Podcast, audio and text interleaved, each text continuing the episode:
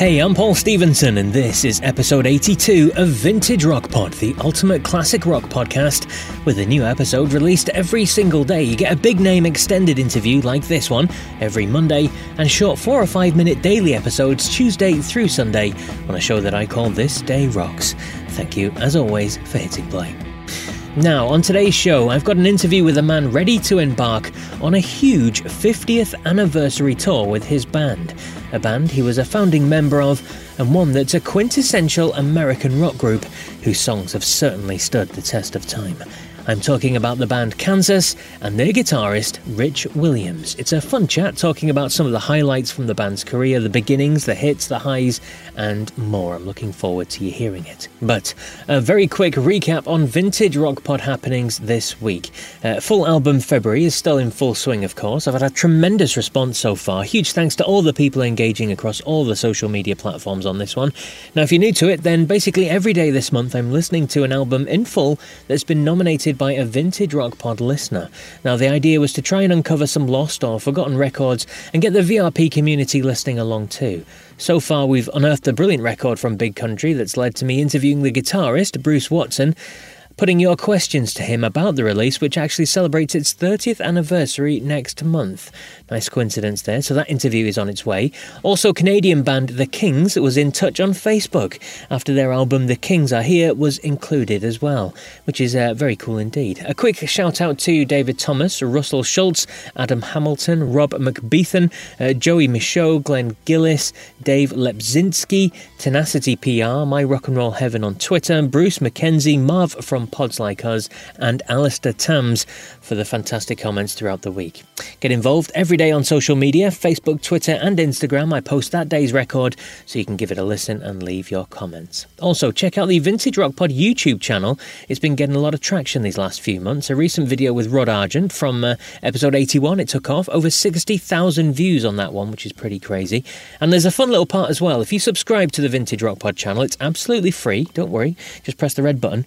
Uh, on there, on YouTube, every single day, I post a fun poll. It could be, uh, I don't know, which of these four albums do you like the best? A mix of guitarists, maybe vocalists, big singles from a certain year, that sort of thing. Loads of people get stuck in with that every single day. Six, seven, eight, nine hundred votes are coming in, and loads of comments as well, which sparks great classic rock debates. So please check that out as well. And one last little thing please leave a quick review on your podcast app. Pantheon Podcast Network, which Vintage Rock Pod is a proud part of, has a new inter-networking kind of thing where we see the reviews that come into our group chat. So whenever a podcast receives one, we all get a notification. Now, Vintage Rock Pod hasn't had a review since this started a couple of weeks ago, so let's change that, please. Leave a review on Apple Podcasts or whatever app you use. It really does make a big difference. Only five star reviews, though. That's the main. Okay, right, on to today's show then.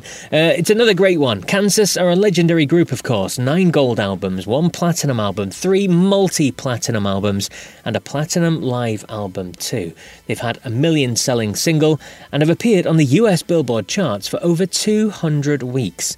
They're a name everyone in classic rock knows thanks to albums like Leftoverture and Point of Know Return, and big hits like Dust in the Wind and Carry On Wayward Son. Now, my guest today is Rich Williams. He's a founding member of the group and ever present since the start of the 70s. This summer, the band will embark on a 50th anniversary tour that takes in pretty much the whole of America with lots of songs on the playlist that will not have been played live in a long time, so it's definitely worth catching the band while you still can. Just check out kansasband.com for more information on all that kind of thing. So, let's go then. Here's my fun chat with Kansas guitarist Rich Williams. So it's the 50th anniversary tour, another fork in the road. So many dates right across the US, from Pittsburgh in June through to Fort Lauderdale in January next year. Now, it's one heck of a tour, isn't it? Well, it is. That's the first 50. When we did the Leftoverture 40th anniversary tour, and then when we did the Point of No, Point of Know Return anniversary tour, it was supposed to be 15 to 20 shows for Leftoverture, and we did 90. Wow. Uh, and then Point of Know Return was supposed to be around 80, and I think we did 110. And there's a lot more excitement about this tour than there was about either one of those. And so it wouldn't surprise me if there was another 50. After this. But we're going to start with this 50 and see where it goes. Absolutely. And you're going to be playing all the crowd favorites, of course. I mean, all the big hits from the past 50 years, but also you're going to be playing some deep cuts that haven't been played live for decades. I mean, was it fun going back through the catalogue to try and work out which of these songs to, to play live? Yeah, it, there was a few that was uh, I'd been lobbying for for a while. And with this project, it seemed like the perfect time. It's it's uh, you know it's a couple of songs that fans have been wanting to hear. You know, hardcore fans that were there from the first and second album, and so they're going to be quite pleased that we're doing these songs. Again, haven't done them for 45 years. And can you give us a sneak peek on which these hidden gems you're going to be playing? No, I cannot. uh, we, we've been uh, been sworn to secrecy. Uh, um, Billy Greer, bass player, he uh, on one of his interviews leaked a few things, and we boiled him in oil. Um, so we're, we're we're looking for a bass player. No, uh, we we we just when we do the first show in Pittsburgh, the set list will be out then, but we would rather wait until then. And then people say, "Oh, they're not playing this," or "Yay, they're playing that," but we're used to that. Absolutely, absolutely. And that's what makes it so important that you get tickets for this tour. It's the 50th anniversary tour. Some songs that you will not have heard live for a long time. So that is a key reason to get along and support the band while they're still on the road. And tickets are available. You can check them out at kansasband.com. You get all the dates and details and everything on the website there, can't they? Uh, absolutely. Yeah, kansasband.com. That's when I have a question, that's where I go. if I don't want to pester somebody, it's uh, that's that's a good spot to find all the accurate information. Now, as well as the tour, there was just before Christmas a new career spanning compilation that was brought out as well. Another Fork in the Road, 50 Years of Kansas. It was a three CD set. There was a booklet with history of the band and photos and memories and all that sort of stuff. And a, a new version of Can I Tell You as well. That was from the band's first album back in 1974. Now, um, that was the first song on the album. So is, did it kind of just feel right to record that one again with the new lineup? Yeah, it did. It was. Uh when a compilation type of thing comes out, it's nice to add a bonus track. And so, in thinking about that, can I tell you was the the song that got us a record deal. Without that song, no, nothing would have followed. And so, in a lot of ways, it's the most important song we ever did because it got our toe in the door. And so, to bookend this album with a re-record of that, uh, it just seemed logical and right. And plus, it was at the uh, still during uh, COVID, so it gave us something to do. And I recorded right here in this room, all my parts. Uh, we did it remotely, and we'd never done that before. And we were curious to see how it would work out. And it was a lot of fun to be involved with the project, and it kept us all in constant communication. So it was a fun project. Absolutely, and it's a record that you can get your hands on now. And and just speaking of that song and and telling you how it became the, the song that kind of got you that record contract and originally. Now, take me back to that early point, the the Wally Gold phoning you to say that He's coming out to see you play. He loved the demos. He loved that song. He loved the songs that you'd sent him, but he wants to see you live. He wants to see if you're a proper band, see if you've got it all together. Now, this is what leads us on to the famous free beer concert. Uh, yeah. I love this story. Can you tell us a bit, tell us a bit more about that? Yeah, well, um... Hello, Pantheon podcast listeners. Christian Swain here to tell you more about my experience with Raycon earbuds. Our family now has three pairs of Raycon earbuds around the house, and my wife just grabbed a pair of the Headphone Pros to replace some headphones from a company that was double the price. And yes, she loves them. Now, if you haven't pulled the trigger on a pair of Raycons, or even if you have, but you're in the market for another pair because they're just that good, well, now is the time to check them out because they just launched their upgraded model of the best selling everyday earbuds. With Raycon's upgraded everyday earbuds, now you also get active noise cancellation, ergonomic design, and multi point connectivity that lets you pair with two devices at once. New quick charge function, three customizable sound styles, plus awareness mode. Available in a variety of vibrant new colors to complement any and all skin tones. I even have a pair of earbuds in a cool green color. I have tried just about every earbud known to humankind, and these Raycons are fantastic. Seriously, if you've been wanting to check out Raycons, there truly is no better time. You're going to ask yourself why you didn't check them out sooner, and Raycon offers a 30-day happiness guarantee. So, what are you waiting for? Go to buyraycon.com slash Pantheon today to get 20% off your Raycon order, plus free shipping. That's right, you'll get 20% off and free shipping at buyraycon.com slash Pantheon. Buyraycon.com slash Pantheon.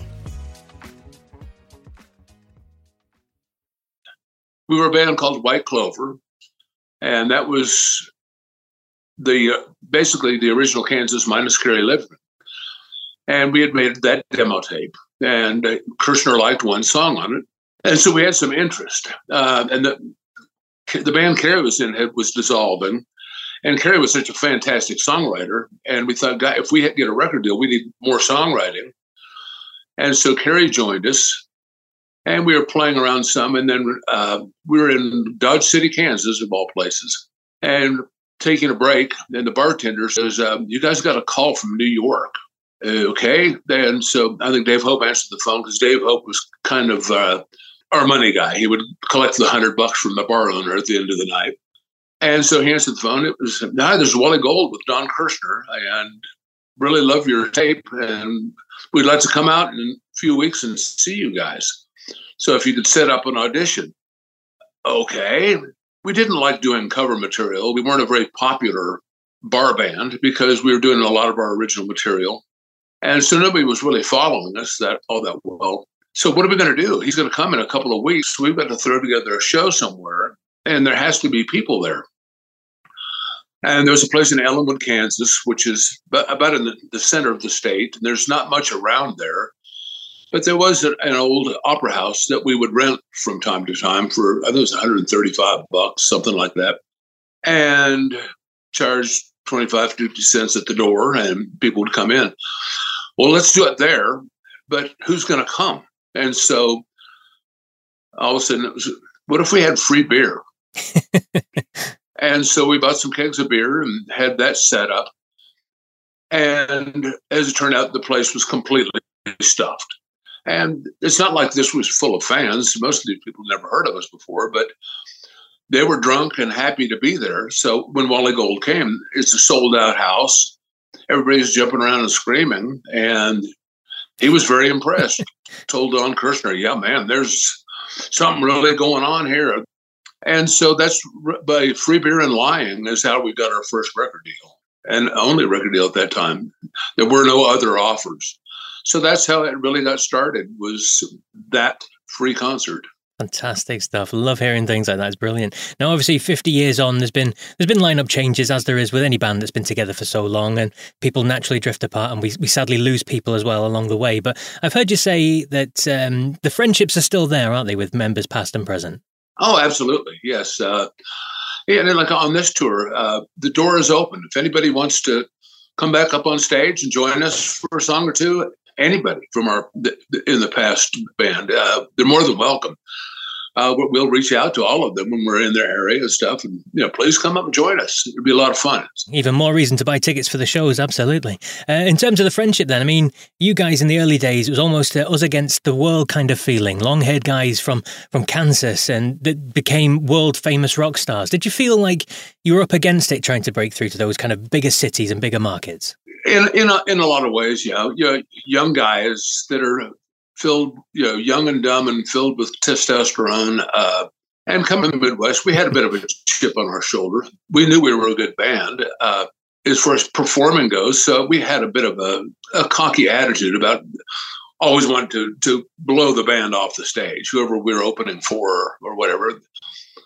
That mellowed with age. Um, not the we always cared about the performance. We but we kind of dropped the cocky attitude that just comes with young men. Yes, of course. Yeah, we, we've we have mellowed. Wonderful. And in terms of um, playing live and um, and opening and, and playing with, with, big acts and trying to blow them away, I mean, one famous band that you did tour with uh, was Queen. I mean, they were just breaking through in America at that point with Sheer Heart Attack. I mean, they spoke very kindly of you and seeing you play and, and even warm up, saying how fantastic you were. I mean, what do you remember of that tour and what do you remember of Queen and things like that? It was, uh, well, before that, we, we toured with Mott the Hoople And that was very eye opening to see. We, we, we're coming from the bar, so kind of tuning and arguing on stage about what we're going to play next. And that was that was a circus. That was showtime. Very entertaining was Mott the Hoople and uh, great guys, you know, just to hang around with. But the reason we got on that show was because Queen was supposed to open, but someone got sick. So we were thrown on that tour in the last minute. There was no notification. Yeah, it was just word of mouth. There wasn't any mass media back then. So for the first week or more, everyone was expecting to see Queen, who was just starting to break out. And ladies and gentlemen, please welcome Kansas. And there'd just be a gasp in the crowd. And we'd walk out there, and it's not Queen, and it's us. And on my deathbed, I will hear people scream, Queen, Queen. it was, but that taught us a lot. You, you got to be very professional. Get on stage, boom, hit them and hit them hard. Not a lot of time between songs. Don't give them a chance to scream at you, and just mow over them yeah, until we would we would win over the crowd just by sheer volume and being relentless. And so we learned about that, and that was a great time. Then comes the Queen tour. Uh, and coming from the Midwest, it's like, well, we're going to be going up with this Queen band, and here's you know here's the album cover. And it's like sheer heart attack was, you know, from a Midwestern guy was, are we going to get along with these guys? And they were so great. It was such a good band. They were so much fun. They hadn't really seen any fame and fortune whatsoever at that time. So we we were very much peers in in that time. My mother was from Taunton in Somerset. Uh, my sister was born in, in England, so I, I always had a, a, connection. You know, I spent my uh, a summer there before uh, kindergarten, actually. I had relatives there, and so to be around these guys was uh, it was a mismatch, you would think, but it wasn't. We we got along so fantastic, and we kept in touch. Uh, actually, Roger Taylor sang on one of our records, uh, background singer. He couldn't be listed due to contractual obligations with different record companies. That was a lot bigger deal back then. But uh, we were that close. Uh, we would come to Atlanta. We'd go see them. Uh, it was it was fun times. Wonderful guys, uh, and what a career! I mean, they they became that time the, the biggest band in the world incredible. And it was um, obviously you had some some albums that came out and they did well. They got in the top 100, but it was really the fourth album, wasn't it, Leftoverture, which sent the band into well the, the stratosphere. It contained the the anthem. It's the only way to say it. Carry on, wayward son. I mean, my 10 year old son loves it. He sings it. He absolutely adores that song as well. Um, but it was a song that Kerry came up with right at the last minute, wasn't it? It was um, the album was pretty much already decided, and it was a very late addition. It was. It was uh, the final day. We, uh, we'd been we'd rent a little a space in Topeka, Kansas, and we were working on the album, working on material. And it was uh, basically time to pack up the truck and head to uh, Bogalusa, Louisiana, where we had recorded the previous album. And so we're going to just go through a few things. And Kerry comes in and goes, I've got another song, which was not all that welcome at that point.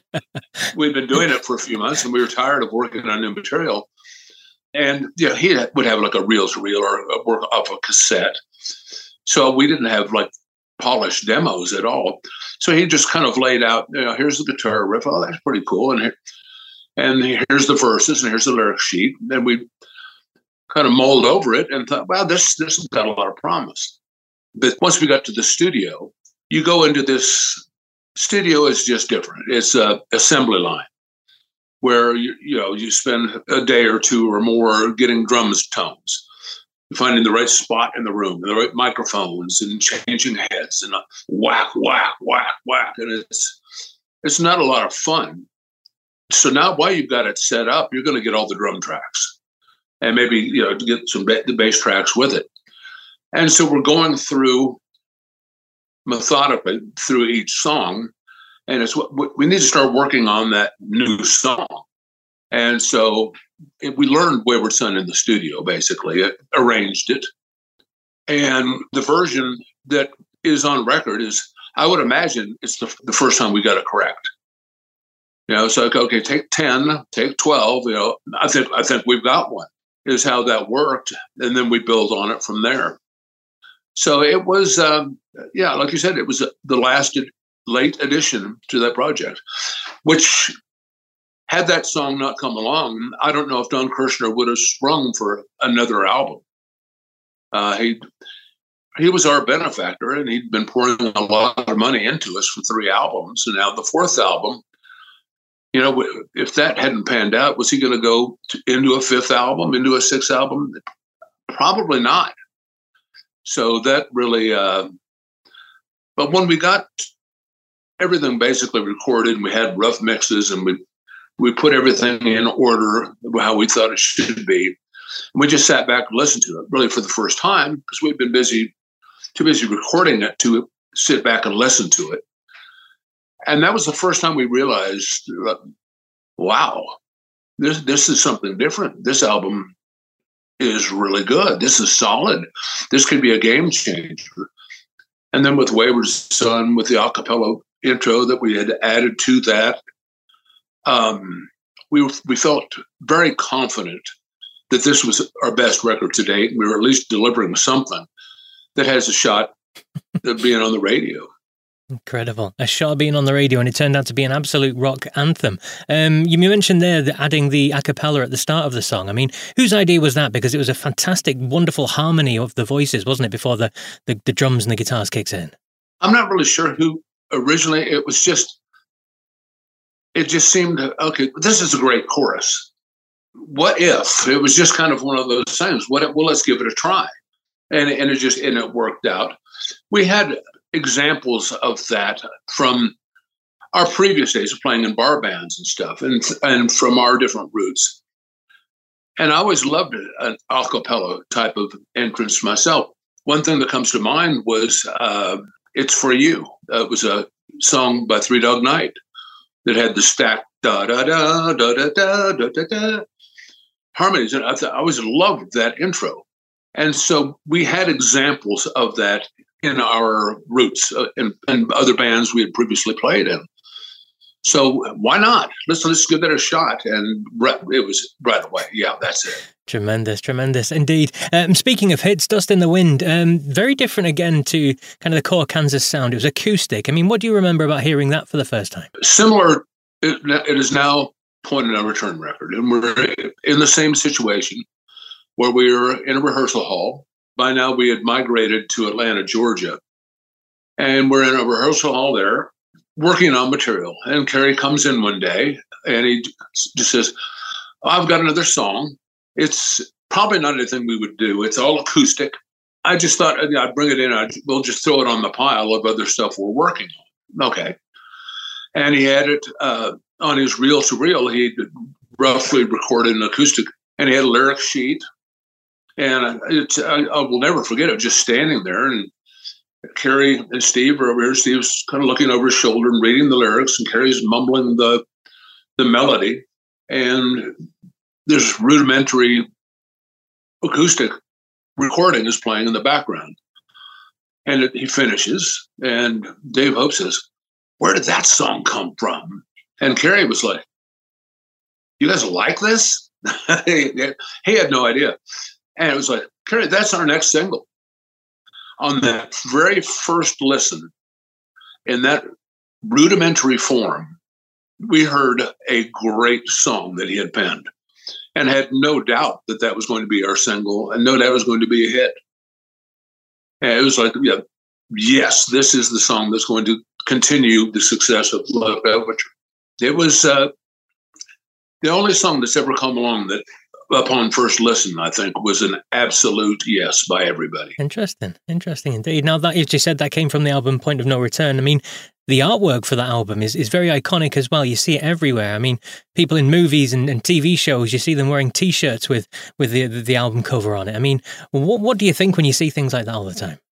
Oh, it's it's great. Uh, somewhere on my computer, I I have a clip from The Simpsons where Homer is in a record store, and I froze it and and um, took a picture of it. But there's a um, the album rack is behind him as he's talking to the store owner. And there's the albums there, and there's a, a Styx album, a Grand Illusion, and uh, Point of Return in the album bin there. And it's just very cool. Uh, that that's that 70s show. Donna was wearing the yellow Point of Know Return shirt, and there's a lot of th- fans will point these things out. Have you seen this yet? Well, by now, yes, I've seen it 500 times, but it's uh, very cool. Absolutely, absolutely. And someone that you've mentioned that we haven't really talked about much in the interview here, Phil. I mean, you've been together 50 years. It's a, it's a long journey. Sum up your friendship with Phil and the secret behind your longevity together. Well, we've been together 50 years in this band. Yes, yes. We started in 1967 playing together. Wow.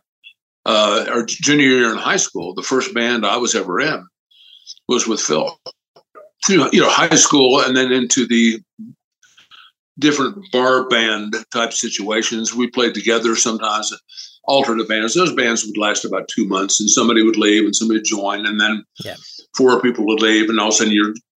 It was those bands are probably still to this day. It's always in flux.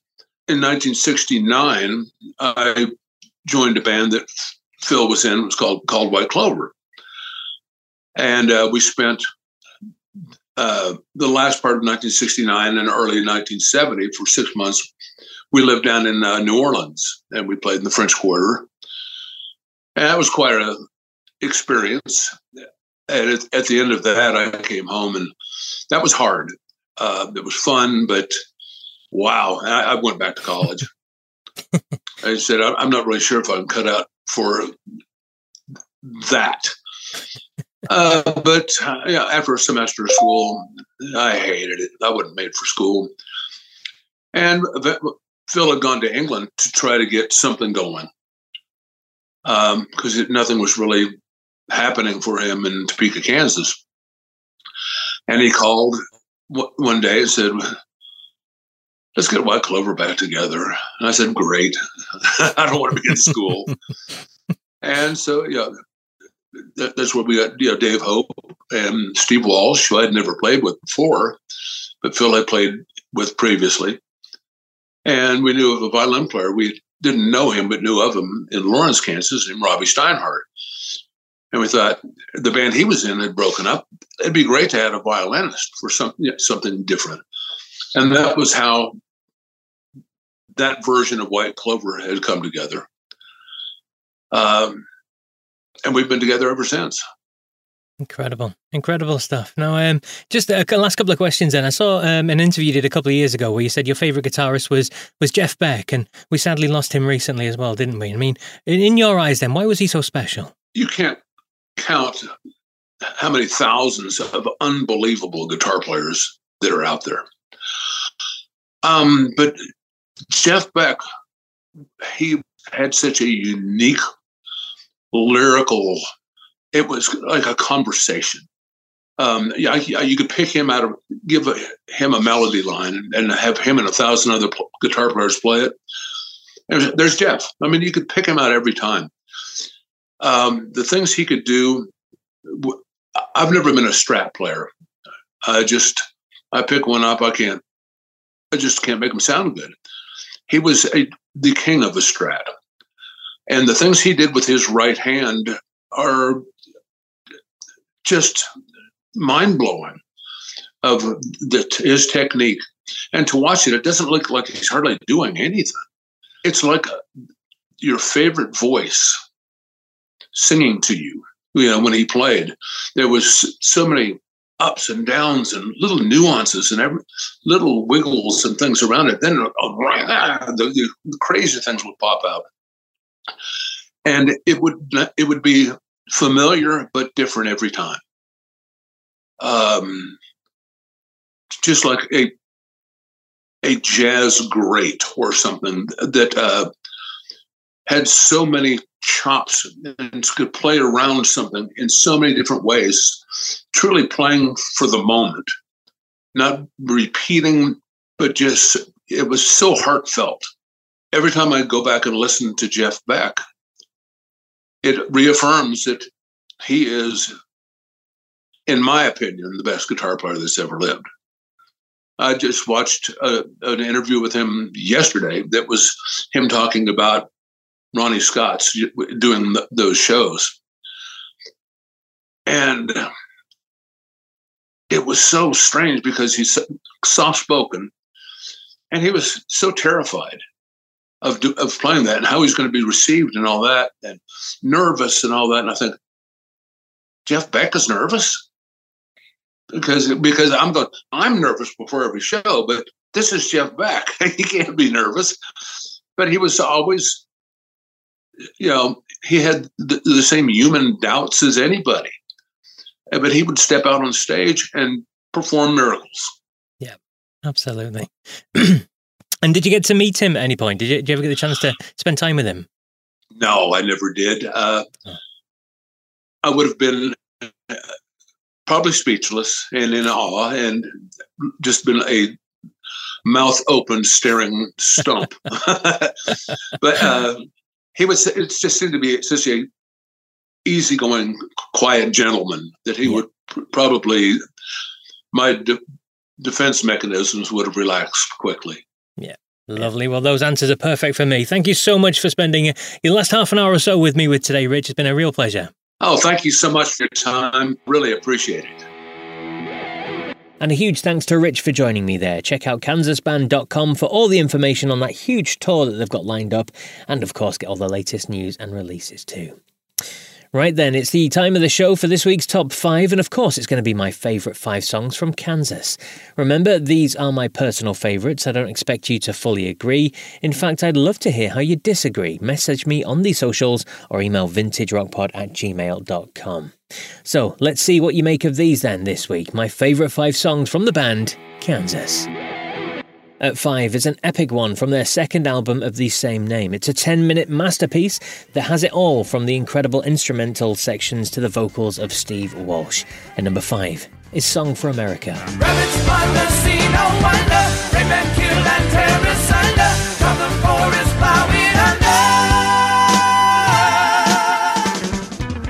At number four is another title track from their 1977 record of the same name.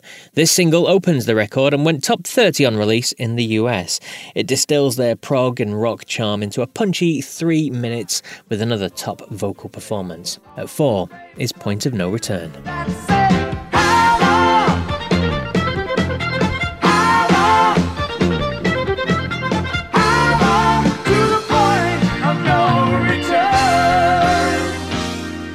At number three is one of their 80s catalogue from the album Vinyl Confessions. This song has a big chorus and charted at 17 on the Billboard Hot 100.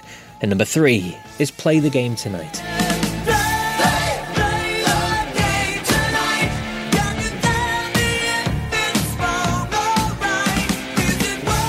Number two is a track from their big Leftoverture album, the second single released from that record. It's a big, rockier number, which is why I love it. It's punchy and it's big.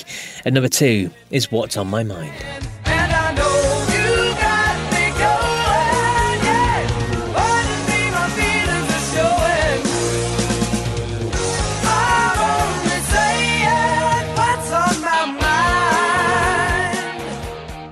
And at number one, it can only be one song for me. Right from the opening seconds, it grabs you, hooks you, and never lets up. The song that really put the band on the map and remains one of the most played songs on classic rock radio today. From Leftoverture, my favourite song from Kansas is, of course, Carry On, Wayward Son.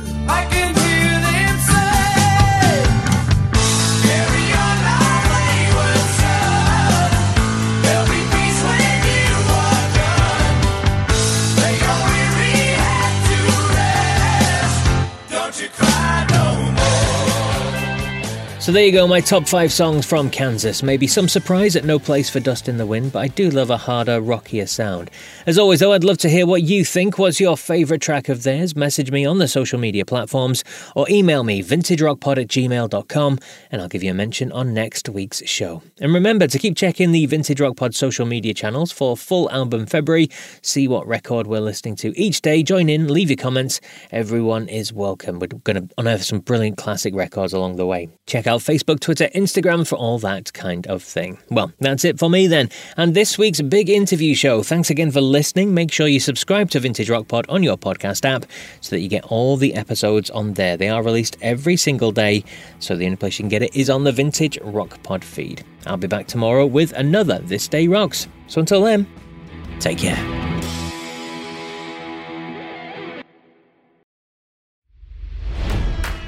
It's NFL draft season, and that means it's time to start thinking about fantasy football. FantasyPoints.com features industry leading experts and prognosticators using proprietary hand charted data to help you score more fantasy points. FantasyPoints.com is the place to go for whatever kind of fantasy football you play. Whether you play fantasy football, daily fantasy sports, or do a little bit of everything, Fantasy Points has the meticulously researched content to guide you to victory. And why wait for the fall? Fantasy Points also covers the new spring football league, the UFL. Join the guru, John Hansen, Scott Barrett, Joe Dolan, and other massive names in the fantasy football universe with an exclusive offer. Use code Pantheon for 15% off any fantasy points package, including the all in package, with access to every article, tool, and data nugget that Fantasy Points has to offer. That's fantasypoints.com and code Pantheon for 15% off at Fantasy Points. Fantasypoints.com. Code Pantheon. Score more fantasy points.